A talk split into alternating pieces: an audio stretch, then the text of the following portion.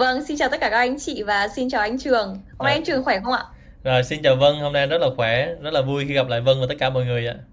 Vâng, à, hôm nay câu chuyện của chúng ta sẽ nói về à, chuyện nhân lực mùa Covid. Doanh nghiệp cần một người nhân viên có đặc tính như thế nào sau đại dịch?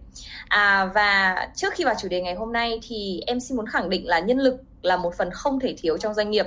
À, nhưng mà đại dịch Covid không may đã xảy ra và bắt buộc các doanh nghiệp và các công ty đã phải đưa ra những cái quyết định rất khó khăn khi mà họ phải đào thải uh, những nhân sự của mình.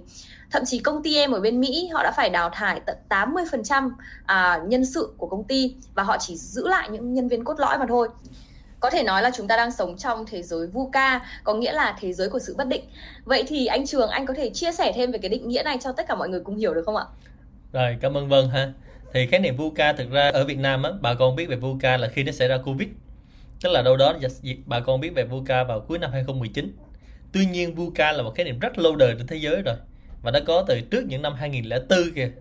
Tức là 2004 là cái sự kiện mà chúng ta có cái đại dịch SARS. Đó là lý do vì sao mà khái niệm VUCA ra đời. Thì VUCA nó thể hiện cho một thế giới là biến động, bất định, mơ hồ và phức tạp. Thành ra Covid là một trong những hiện tượng của VUCA. Còn ngoài ra, ngoài Covid ra thì nó có các hiện tượng VUCA khác, ví dụ như là động đất, sóng thần, thiên tai, hỏa hoạn, dịch bệnh. Các loại hình đó nó đều gọi là VUCA. Thành ra chúng ta phải làm sao biết được là Covid đó là một cái bối cảnh của VUCA thôi và chúng ta làm sao để kiểm soát được nó. Vâng, Ừ. rất là hay ạ. Ừ. À, và em nghĩ là doanh nghiệp cũng đang phải đối mặt với cả cái uh, vấn đề VUCA này và nếu như là họ không hiểu được cái định nghĩa à, của cái cái cái à, từ VUCA này hay là họ không biết cái cách giải quyết trong cái thế giới bất biến như thế này thì à, cũng rất là khó khăn để doanh nghiệp có thể trụ vững và có thể phát triển à, được trong tương lai. Và hiện tại thì em biết là doanh nghiệp đang à, phải đối mặt với việc là đào thải nhân viên rất là nhiều. À vậy thì trong lúc này đây thì doanh nghiệp cần những nhân viên như thế nào? Những nhân viên cốt lõi đó là nhân viên à, là những ai? Ừ, ok, cảm ơn Vân. Đây là câu hỏi mà không những Vân đặt câu hỏi cho anh đâu, mà rất nhiều cái doanh nghiệp hiện nay họ đang có nhu cầu và đang thắc mắc luôn. Thì đây anh xin giải thích thành hai cái khái niệm nha. Khái niệm đầu tiên mà nãy giờ Vân có dùng những từ là đào thải á, thì nếu mình hiểu đúng mình sẽ hiểu từ tiếng Anh nó gọi là lean organization.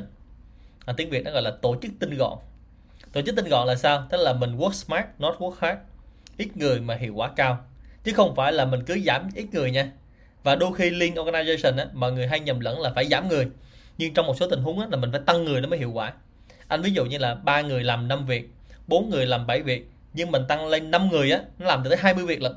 Thì mình phải tăng người lên thì nó mới hiệu quả chứ không phải là giảm người.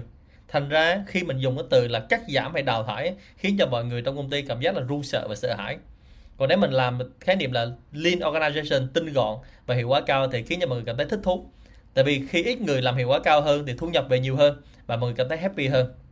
Cái số 2 là đối với doanh nghiệp cần nhân viên như thế nào sau đại dịch á. Thì sau đại dịch này nó có một sự biến chuyển và nó có một sự thay thế rất là rõ ràng như thế này.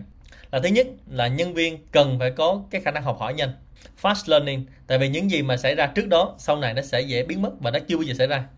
À, thứ hai là phải có khả năng là quản trị sự thay đổi và thích ứng nhanh với sự thay đổi. Nói chung là mình phải làm sao mình giống như con gián và con tắc kè chứ mình to khỏe mạnh mình như con khủng long là mình dễ chết lắm à, và yếu tố số 3 là cái người này phải có khả năng multitask Vân sẽ thấy là tự nhiên khi trong Covid Vân có thêm một số cái skill mà Vân phải rất là multitask ví dụ như em ngoài việc em làm em phải học thêm cái kỹ năng về công vi tính về công nghệ phải làm thêm một số cái skill. Mà đôi khi cách đây 10 năm em chưa bao giờ nghĩ trong đời em phải làm những việc này đúng không? Đó Vâng, đúng thì rồi thì đó là một cần một cái người multitask và cần một cái người multi skill và cái yếu tố cuối cùng á doanh nghiệp cần một cái người nhân viên là con người phù hợp. Thì trước đây mình có một cái câu là con người là tài sản quý giá của doanh nghiệp nhưng câu này giờ hết đúng rồi. Câu đúng bây giờ là con người phù hợp mới là tài sản quý giá của doanh nghiệp thì con người phù hợp ở đây á thì mình cái từ phù hợp ở đây là từ fit. Thì phù hợp trong doanh nghiệp nó có hai cái sự phù hợp. Một là culture fit hai là job fit. Thì ở Việt Nam mình á mình hay đánh giá là job fit chứ mình không đánh giá là culture fit. Là phù hợp với sự văn hóa mà mình chỉ đánh giá và phù hợp với công việc thôi. Tuy nhiên á là ông bà mình nói bao đời nay rồi non sông khó đổi bản tính khó dời đúng không? Thành ra đầu tiên em phải chọn cái người là có culture fit là người ta phù hợp với văn hóa. Rồi job fit tính sau hay có một câu khác mà ông bà mình hay nói là muốn đi xa thì hãy chọn người lên thuyền trước rồi mình tìm cái việc gì mình làm sau. Thì Đúng khi rồi. trong bối cảnh này đặc biệt là sau đại dịch mình cần cái người phù hợp với mình là culture fit thì người ta gắn bó với mình lâu dài. Thành ra không phải ngẫu nhiên nha mà từ gắn kết nhân viên gắn kết đội ngũ á vân có biết từ tiếng anh là từ gì không? Vân rất giỏi tiếng anh. Gắn kết đội ngũ ạ. Đúng rồi. Từ này trong doanh nghiệp người ta dùng từ là engagement mà trong bối cảnh anh mới hỏi em là gắn kết đội ngũ á thì đôi khi là ừ. em không có ở trong môi trường em không có quen với từ này thôi chứ em rất giỏi tiếng anh rồi đúng không? Đó thì ở đây anh anh chia sẻ là khi mà mình dùng từ engagement á, gắn kết đội ngũ có thể hiểu là như thế này nè. Khi doanh nghiệp với nhân viên cần nhau và chúng ta gắn kết và chúng ta giống như là hai người gặp lại đính hôn đó không? Đính hôn dạ. thì có tờ giấy đăng ký kết hôn đúng không? Còn ở mình doanh nghiệp với nhân viên thì có tờ giấy được đặt trên bàn đúng không? Thời gian địa điểm rõ ràng. Đó là cái tờ ký kết hợp đồng. Thành ra ở đây doanh nghiệp người ta cần cái nhân viên có culture fit và culture fit sẽ giúp cho nhân viên ở lại. Và cái ý cuối cùng mình muốn tặng mọi người là trong dịp này á mình nhớ cái câu như thế này nè người ta đến với mình vì cái gì? Người ta sẽ ra đi vì cái đó. Nên nếu người ta đến với mình vì tiền chỗ nào ra tiền nhiều hơn người ta sẽ ra đi. Cho tất cả cái mối quan hệ không những trong công việc mà trong cuộc sống cũng vậy. Nhưng mà nếu người ta đến với mình vì cái văn hóa vì cái con người vì ông chủ vì cái môi trường làm việc thì chưa chắc chỗ khác nó có những cái yếu tố tương tự như vậy. Thì lúc đó người ta sẽ ở lại. Nên đó lý do vì sao doanh nghiệp hiện nay mình cần lưu ý những điểm đó. Ngoài ra nó còn nhiều yếu tố khác lắm nhưng mà trong bối cảnh thời lượng có hạn anh chỉ chia sẻ bốn cái điều như vậy thôi Vâng, ừ. à, về cái topic culture fit của anh thì em rất là đồng ý bởi vì à, khi mà ở bên Mỹ thì em có là marketing manager và em cũng phải tuyển nhân sự rất là nhiều à, và em nhận thấy là khi mà nhân sự của mình mà hợp với cái culture và có một cái work ethics, à, có một cái đạo đức làm việc tốt thì khi mà vào á, thì những cái hard skill có nghĩa là những cái um, kỹ năng cứng. cứng này cái ừ. kỹ năng cứng này mình vẫn có thể dạy được chứ ừ. không phải là mình dạy được. Nhưng mà khi mà nói về phẩm chất đạo đức thì cái đó nó rất là khó. Và nó phải từ nhỏ cơ. À và nhiều khi mà mình nói ra lại đụng chạm hay là lại xảy xảy ra những cái xung đột không đáng có. Bởi vì mình đang làm tinh gọn đúng không? Mà bây giờ mình lại xảy ra những cái xung đột đó thì nó rất là mất thời gian và nó rất là ảnh hưởng đến cả cái doanh nghiệp của mình Đúng vậy thì em rất là đồng ý với cả cái culture fit của anh. Ừ. à, vậy thì uh, các bạn cần những cái kỹ năng cứng nào để có thể sống sót trong cái thế kỷ 21 uh, cái thời đại 4.0 này? Uh, nhất là đặc biệt uh, sau khi đại dịch. À, nếu mà em hỏi về kỹ năng cứng á, thì anh xin phép trả lời thành một cái ý khác. Nó sẽ bao quát à. luôn.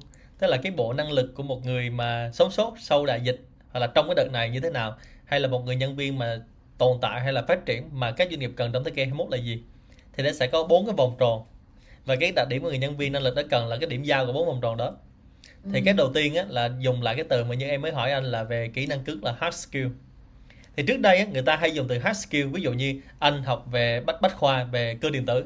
Thì hard skill của anh là về cơ điện tử có nghĩa là anh phải biết về cơ khí về điện tử về công nghệ thông tin. Hay em á, là hard skill của em là về ngành tài chính hay là marketing. Tuy nhiên á, là cái bây giờ người ta sẽ không dùng từ hard skill nữa mà ta chuyển thành là technical skill technical skill được gọi là kỹ năng chuyên môn chứ không phải là kỹ năng kỹ thuật nha. Đó thì ở đây mình đây mình không phải là học tiếng Anh nhưng mà mình phải dịch đúng từ như vậy. Vâng. và một cái điểm rất khác biệt trong môi trường thế kỷ 21 so với trước đây là như thế này. Trước đây 10 năm khi em vào một công ty mà em yếu về hard skill thì công ty người ta sẽ đào tạo. Còn bây giờ mà nếu mà em yếu về technical skill thì người ta sẽ trả về nơi sản xuất. Và môi trường technical skill hiện nay nó cạnh tranh không những Việt Nam mà nó cạnh tranh xuyên biên giới anh ví dụ là dạ. những bạn technical skill ở Ấn Độ ở Sri Lanka ở Philippines ở Bangladesh người ta giỏi rất nhiều. Thì lúc đó người ta đã làm môi trường xuyên biên giới. Thì yếu tố đầu tiên trong cái ô đầu tiên á, là technical skill ha. Ừ. ngược lại bên cạnh á, bên cạnh hard skill thì mình sẽ có vòng tròn số 2 trước đây mọi người hay nói đó chính là soft skill. Thì soft skill trước giờ người ta gọi là kỹ năng mềm. Thì bây giờ á, là trong cái kỹ năng mềm này nè anh sẽ chuyển lại thành kỹ năng là professional skill. Là thay vì kỹ năng mềm thì là kỹ năng làm việc chuyên nghiệp thì như vậy kỹ năng làm việc chuyên nghiệp đó, nó bao gồm bộ kỹ năng mềm nhưng bên cạnh đó nó sẽ có những kỹ năng khác. Anh ví dụ nè kỹ năng về business etiquette tức là em ăn uống như thế nào em đi lại như thế nào em mặc đồ như thế nào em giao tiếp người ta ra sao em đi chơi thể thao người ta thì em làm gì. Ví dụ như là nếu em là một người nhân viên và đại diện cho công ty đi tiếp khách ở khách sạn năm sao khi người ta đưa con tôm hùm để trước mặt em em có biết cách ăn không? Ừ. hay là em em nói ước gì con tôm hùm để nó về nhà em còn ở đây là em em bó tay với nó đúng không hay là rất nhiều người uống rượu vang cầm ly sai cách hay uống bia uống rượu cầm ly sai cách thì rất nhiều thứ như vậy. Hay là dùng cái khăn ăn cái khăn ăn hay khăn trải bàn rất sai. Dùng muỗng nĩa là sai hết. Thì đó là một số các anh ví dụ về pro skill. Thì cái vòng đầu số 2 nó gọi là pro skill ha. Ừ. rồi vòng đầu số 3 nó gọi là kỹ năng lãnh đạo và quản lý. Tiếng Anh nó gọi là leadership and management. Thì nhiều người mới hỏi là ủa em là nhân viên tại sao em phải cần có leadership? Thì em là nhân viên để em học self leadership tức là em lãnh đạo chính em á à, thành ra yếu tố số 3 là yếu tố về lãnh đạo và quản lý. Và yếu tố cuối cùng là other skill. Other skill hiện nay nó có yếu tố đầu tiên là về ngoại ngữ. Anh nói là ngoại ngữ chứ không phải tiếng Anh nha. Vì nếu em làm việc môi trường người Nhật người Thái người công ty khác thì em có tiếng tương đương. Thì hiện nay á, ví dụ như em học tiếng Anh hoài mà không giỏi thì em học tiếng Trung Quốc. Em học tiếng nước khác không vấn đề gì cả. Và đặc biệt có một số tập đoàn đa quốc gia khi họ cử em đi những cái nước mà Ả Rập, Uganda này đó thì đôi khi em biết tiếng Ả Rập nó lại lợi hại hơn là biết tiếng Anh đó. Vâng. thứ hai á, là những kỹ năng khác ví dụ như em biết chơi guitar biết chơi thể thao biết yoga biết những kỹ năng khác thì đôi khi doanh nghiệp họ cần những việc đó. Chắc em thấy là có rất nhiều doanh nghiệp họ tuyển những người vào á, là do đá bóng giỏi do đánh bóng truyền giỏi đúng không? Và do người ta đi dancing giỏi người ta chơi guitar hát hò giỏi. Tại vì trong doanh nghiệp họ ta cần một cái rất nhiều cái người có những cái multi skill khác nhau.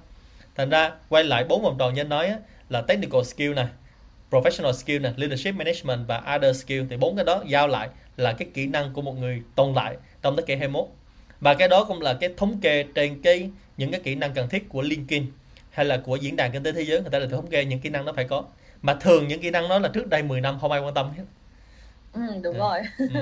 bây giờ người ta mới liệt kê ra và bây giờ chúng ta cần phải chú ý nhiều hơn để Đúng có rồi. thể à, vâng để có thể tốt hơn cho doanh nghiệp phải không ạ Ừ.